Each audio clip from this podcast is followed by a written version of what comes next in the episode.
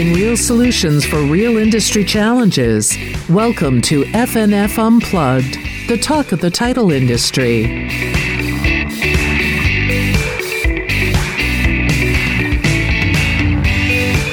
Welcome to another episode of FNF Unplugged. Today we have Nathan Britch with Neighborhood Home Loans. Nathan, I always like to start the podcast with finding out how you got to where you are right now, uh, especially since that word compliance is in your title. And some people can be a little scared of you. That is unfortunately something that happens in the in the mortgage business. So, hi, uh, Nathan Britch. I'm the compliance guy over at Neighborhood Loans. Nobody gets into this on purpose. I have yet to meet anybody in the mortgage industry that grew up wanting to be a compliance officer at a bank. This is actually career number two for me. Originally, I was a musician in the Chicago music scene. I still play a little bit, but this is what you do with a degree in bass is mortgage compliance. My dad was a real estate appraiser. My mom was an accountant, and this is sort of an amalgamation of what happens. Turns out during the subprime days back in the Stone Age, uh, now 2005, 2006, I was a processor. And you could be a musician on the road and still carry a pipeline as a processor back in those days. Well, when I had kids and I moved into a house and it's a lot easier not to be on the road every weekend, all of a sudden mortgage is something that everybody else still kind of did. So I was playing with a with a heavy metal band all the way through college, playing in bars on the weekends. And the guitar player got us all taking loan applications for this little shop up in Elgin. I hated it. I quit. This sucks. This is hard. I still needed to eat, so I stuck with him. Before I knew it, I was I had an overnight shift running the team uh, out there, and I've been doing this ever since. I was an underwriter. I was a processor. I was a loan officer, although not a very good one. And then uh, mortgage compliance started becoming a thing for the little mom and pop shops. Banks have always had them, but independent mortgage companies didn't really have a compliance guy until Dodd Frank came around in 2011 the company I was working for at the time kind of pointed me and said, "You're the you're the dude now," and I've been sticking with it ever since. So I fell into it by accident. The good news is that actually happens for a lot of people who do my same role at all the other uh, shops that are similarly situated. It's kind of good that you had to play in front of some tough audiences because now you have to do some things in front of another tough audience, right? Well, and the nice thing is too, what I would say to anybody who's listening, who's hiring, musicians are actually really good for mortgage banking and banking in general because it's a lot of pattern recognition, acting under short circumstances, recognition of patterns and memorization is really important. And you're dealing with clients if you're doing a wedding uh, under that is the most important day of their life. And when somebody's buying a house, that's the most important day of their life too. So there's a lot more parallels to it than you would think. Yeah, I never really thought about it that way, but that's really good to think about because we always think that to be a great closer, we kind of equate it to being a good waitress or server or busser or restaurant owner because we're so used to serving and making sure people are happy. Sure, absolutely. Let's talk about some of the things that we usually don't like to talk about today. The first one is, you know, let's talk about remote online notarization from a lender's perspective because through the pandemic, Ron was all the buzz and everybody was tuning into the technology. But now that the market is shifting, where's Ron right now? And how do you have these discussions as a lender, both internally and externally? You know, Linda, that's a really good question regarding how Ron is looking right now. So, lenders in general, and I'm not speaking on behalf of Neighborhood or the Illinois Mortgage Bankers Association here, so I'm just speaking from my own personal thoughts lenders tend to be very tactical. We make quick decisions, we make big decisions, we move very quickly. We're not always very strategic. So when it comes time to long term thinking, we spend so much time reacting to what's going on right now in front of us because that's the space in which we live in, which is what does the customer need right now?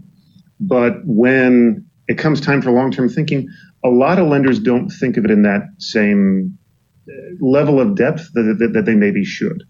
So to your point regarding Ron, yeah, absolutely. Back when COVID lockdowns were going on and there was a lot of shelter in place, there was a lot of questions about how Ron was going to play out uh, remote online notarization. Wouldn't this be great if we could do this via Zoom? Wouldn't this be great if we could do this online? And now that everything has started to open up, not to say that COVID is over, people have kind of forgotten about it. They've hit the snooze bar a little bit.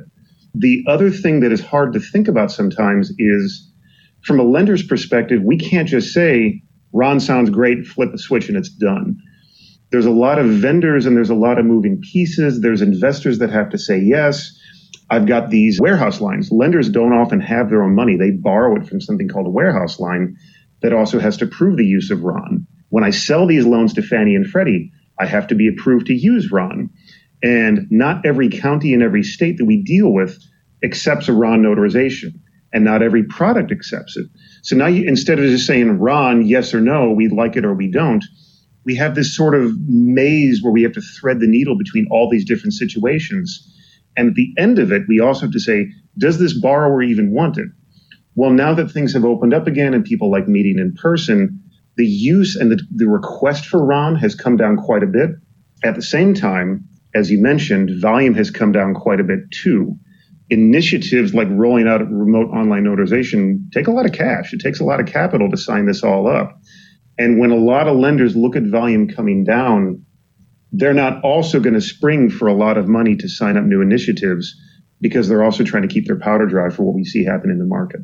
It's a good idea, and I think the security on it is really strong. I think Ron is a great idea. And I do think eventually that's going to be where the entire industry moves I think a lot of lenders, especially the smaller players, are hitting pause for now just because of the difficulties that I listed and the cost that's involved in it, and for how much do a client really want this versus not.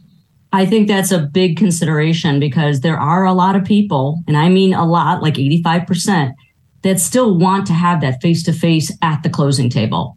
They do really realize that this is an investment you know they want to kind of see the culmination of all that work in the front end and in the middle and and the approval and now finally getting those keys. I also liked how you were very honest about lenders being more tactical than strategic. We talk about strategy all the time in our industry but it's amazing how so many of us and i don't mean just lenders i mean all the pieces in this pie kind of always follow that bright, shiny object. Like, what is really cool right now? What can we glam onto? What can we capitalize on? Because it's just cool stuff. We roll our eyes on that a lot. And the, the idea of chasing the bright, shiny object happens more often than I would like to admit.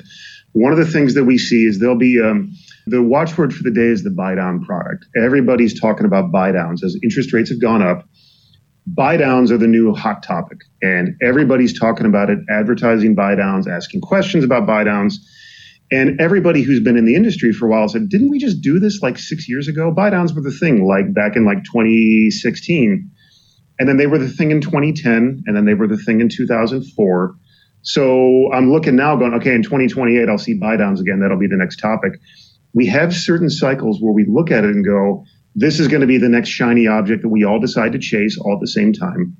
A lot of lenders, and especially people who do my job in compliance, we talk to each other all the time.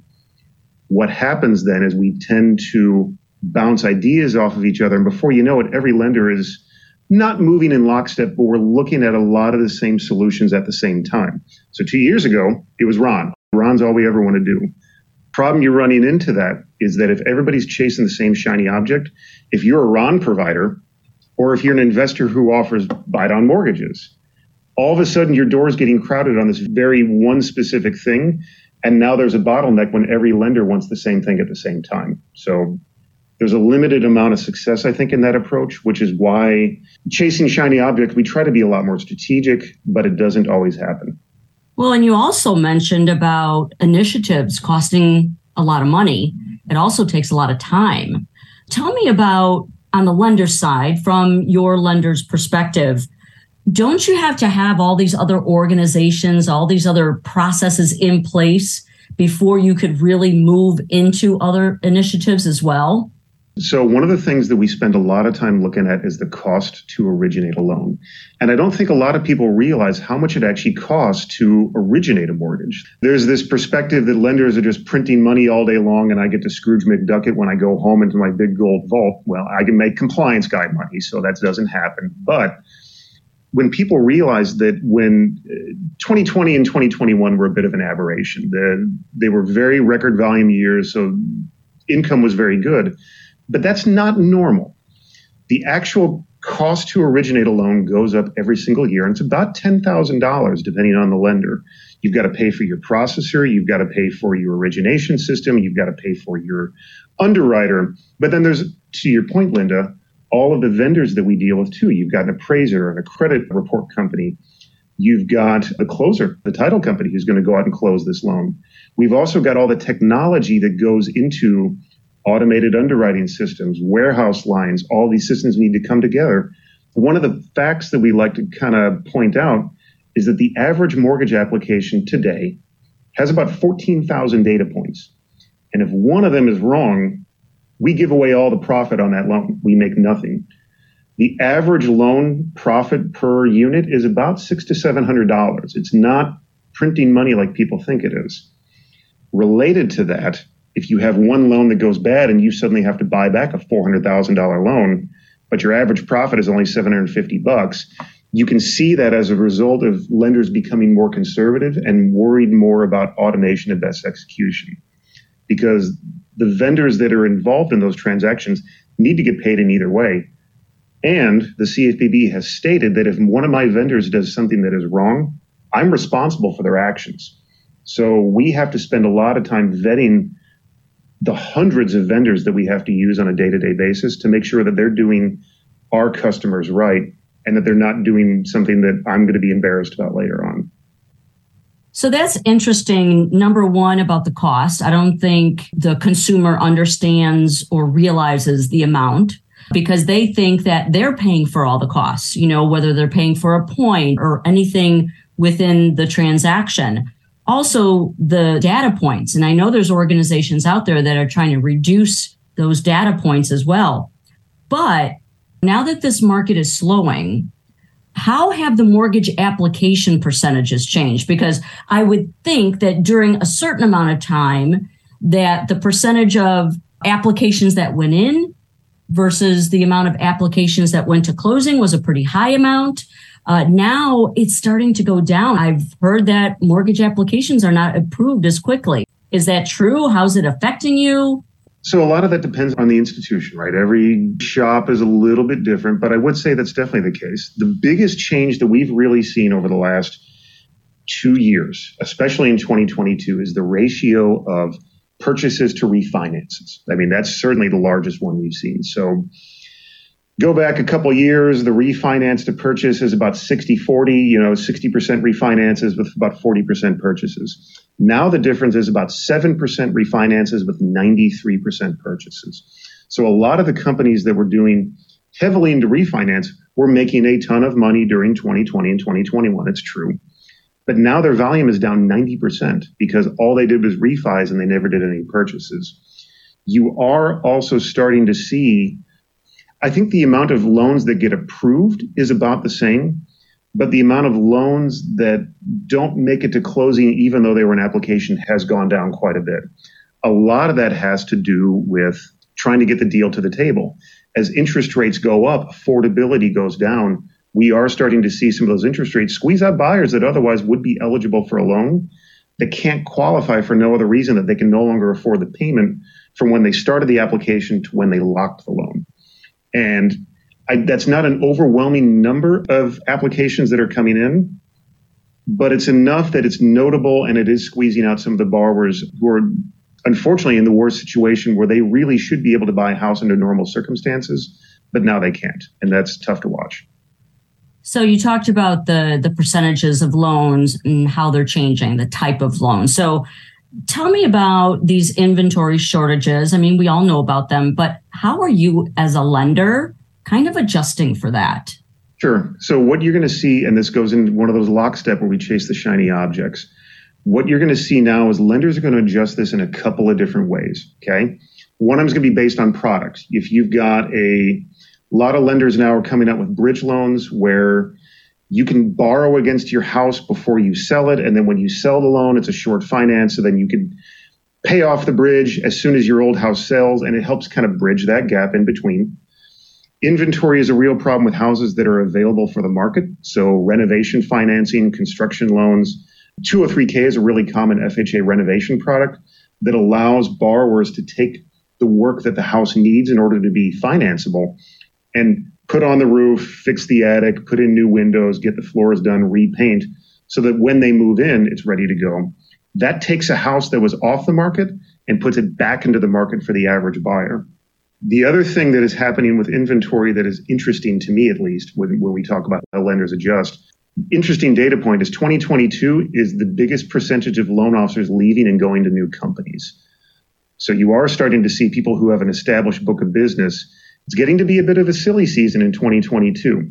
In 2020 and 2021, no loan officers wanted to move anywhere because I'd like to talk to you later. I can't talk to you right now, Mr. Recruiter, because I'm so busy closing a record number of volume.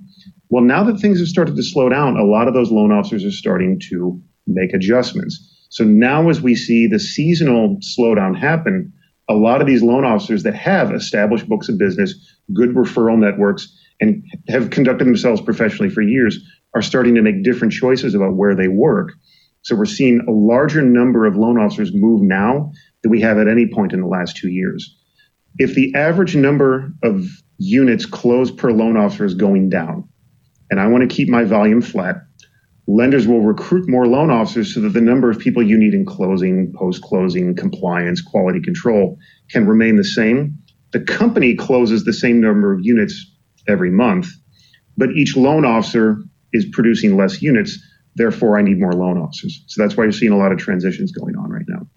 Nathan, let's talk about CRAs or the Community Reinvestment Act. Is that something that's federal? Is it across all states. Tell me a little bit about CRA.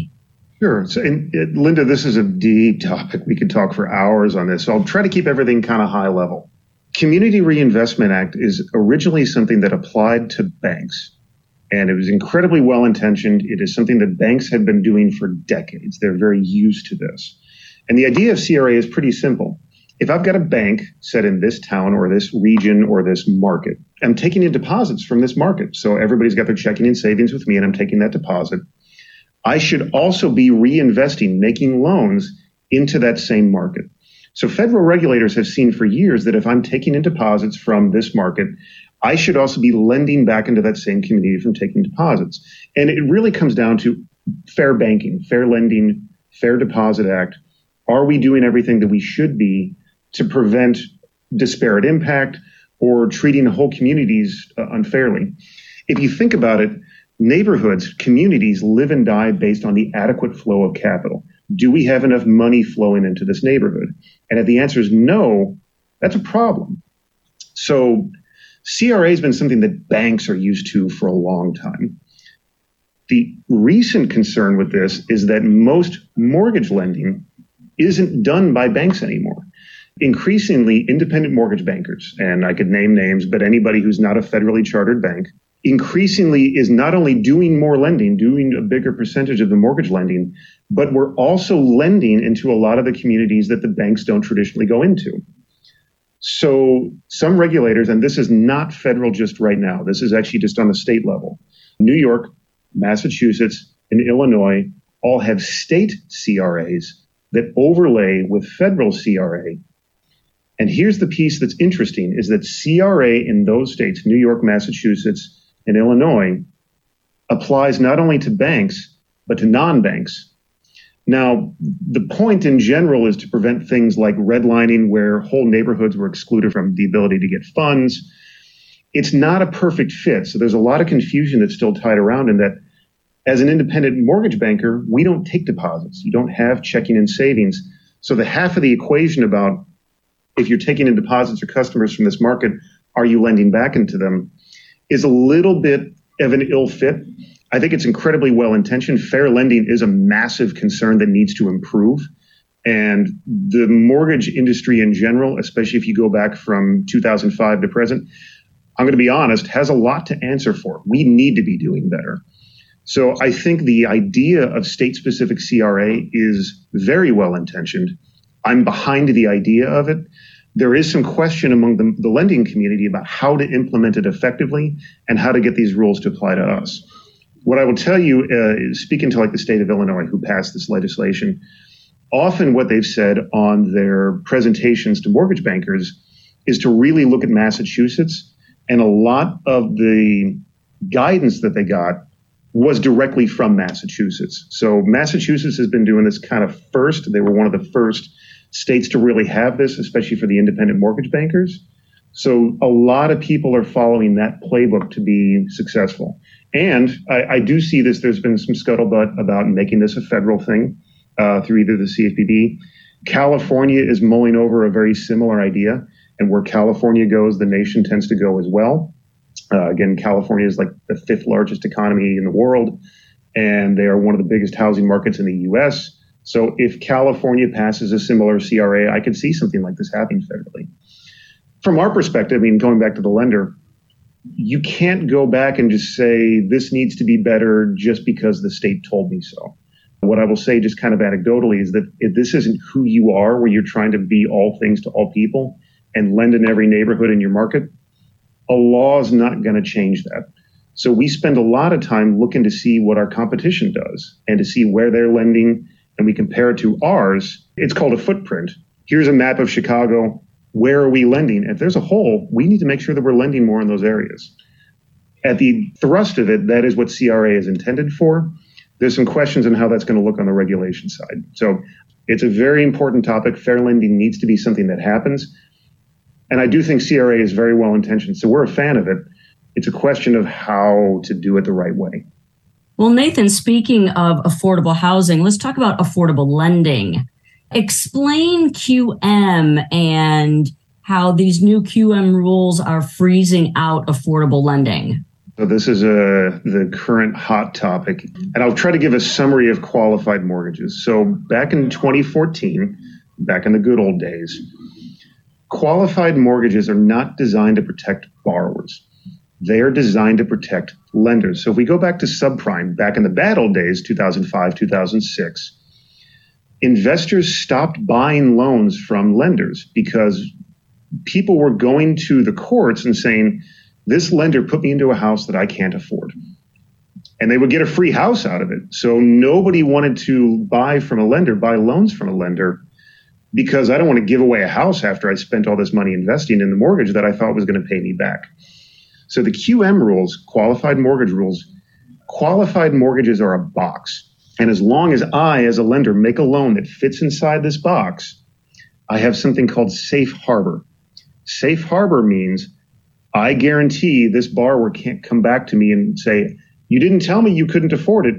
And it was designed to put down the worst of what was going on during subprime. So that's good. All of that is good things. It puts some guardrails around how lending is working and to prevent the worst impulses of mortgage business. So that's all good things. Here's the problem is that it was designed during a normal lending environment and we are not currently in one of those. Rates have gone up, sometimes drastically, and a lot of the state, what are called high cost laws, are based around the percentage rate, the APR, the annual percentage rate. We never imagined that we would be back to 9% rates. So if you have an APR that's 9%, you have suddenly hit qualified mortgage or high cost or state high cost levels. So now you have a borrower who's got a regular Fannie Freddie loan, 30 year fixed, nothing special. But I don't have a mortgage that I can give them because the state high cost laws will prevent me from doing so. Without going too far into the weeds, APRs on smaller loan amounts because my fees are fixed. It, it costs the same for me to originate a $400,000 loan as it does a $100,000 loan, right? So my fees are fixed, which means my APR is higher on that lower loan amount, which means that these high cost programs and qualified mortgage programs require me to deny loans that I would otherwise be able to make for somebody who's got a larger loan amount anytime we look at uh, an impact on the market related to inventory shortages or rates going up, disproportionately, this tends to impact borrowers who are at the lower end of the market. And that is something that is difficult to control. We don't have a lot of options on how to come through for this. And that's one of the things that really is heart wrenching to watch is people who could always get a loan can always get a loan. But those of you who are trying to get into a loan for the very first time and start that dream of home ownership, get frozen out at a higher rate than those who are much more well to do. Now, on the plus side, what we are seeing is kind of a rise of down payment assistance. You mentioned that uh, we're not in a normal environment. I mean, are we ever going to be in a normal environment? Normal environment seems so far in the rearview mirror right now. Well, and what is normal? Because we go from crisis du jour. So if we didn't have a crisis, we'd have to make one up. so it, I'm not an economist. I don't. Uh, I'm just the compliance guy, so I don't check rates all that often. What I'm seeing from the people who are smarter than me related to rates is that rates will eventually normalize. And it's important to also remember that a lot of this is based on not just are rates high or are rates low, but are rates increasing or decreasing and how fast is that occurring? So it's not just a problem of are rates higher than they were two years ago? Well, yeah. The problem that we're running into specifically is are rates increasing fast enough that we can't get a, a normalized market? So even if rates are higher than they have been over the last two years, are the rates at least even month over month so we can start making plans based on it? And I think that's the piece we're waiting for. I do think that eventually, yes, that is going to happen, probably in early 2023. But I'm going to, again, I'm not an economist, so a lot of that is just to be a guess.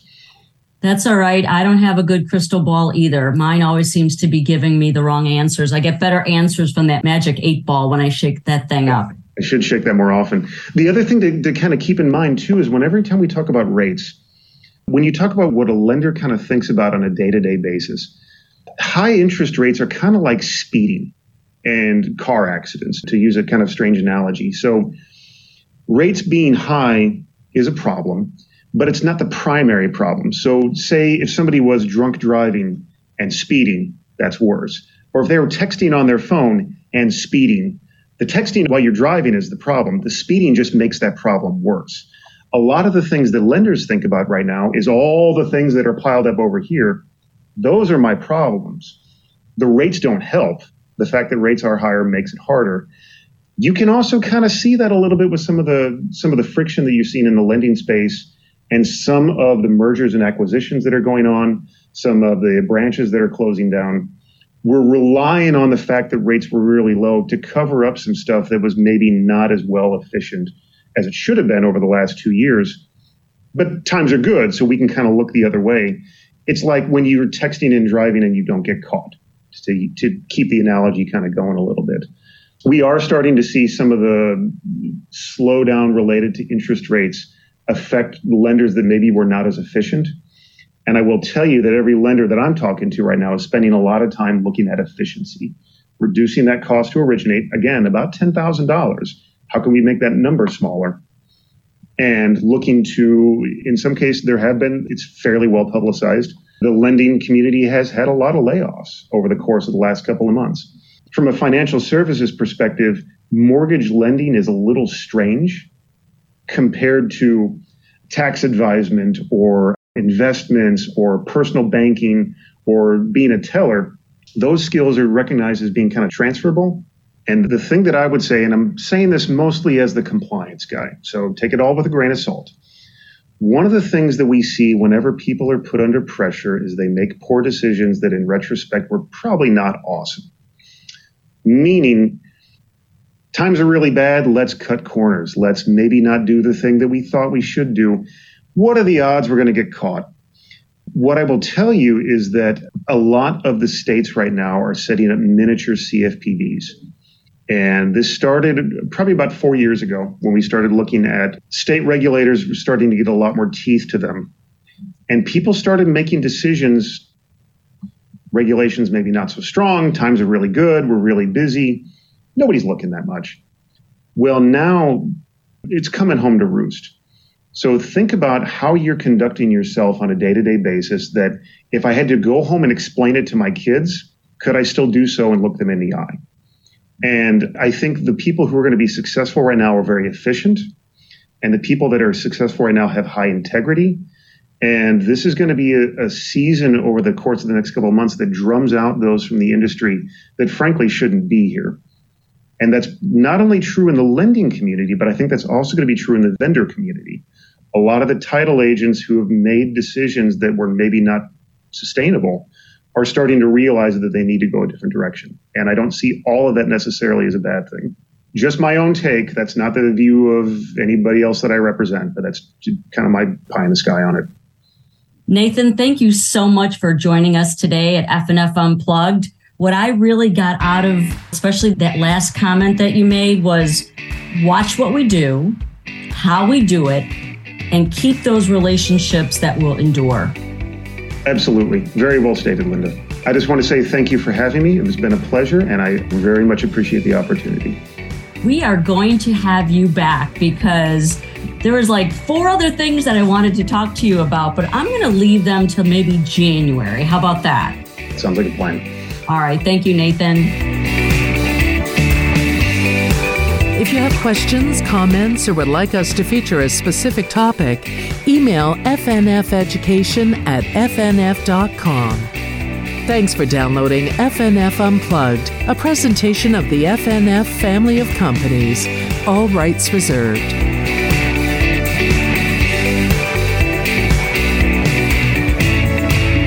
This podcast is being provided for informational purposes only. The podcast is not a comprehensive overview of the subject and is not intended to provide legal or financial advice or an endorsement of any product or business. The views expressed by podcast guests are their own, and their appearance on the podcast does not imply any endorsement of them or any entity they represent, including Fidelity National Financial or its directors. Please seek legal or financial advice before taking any action on the matters or products discussed herein.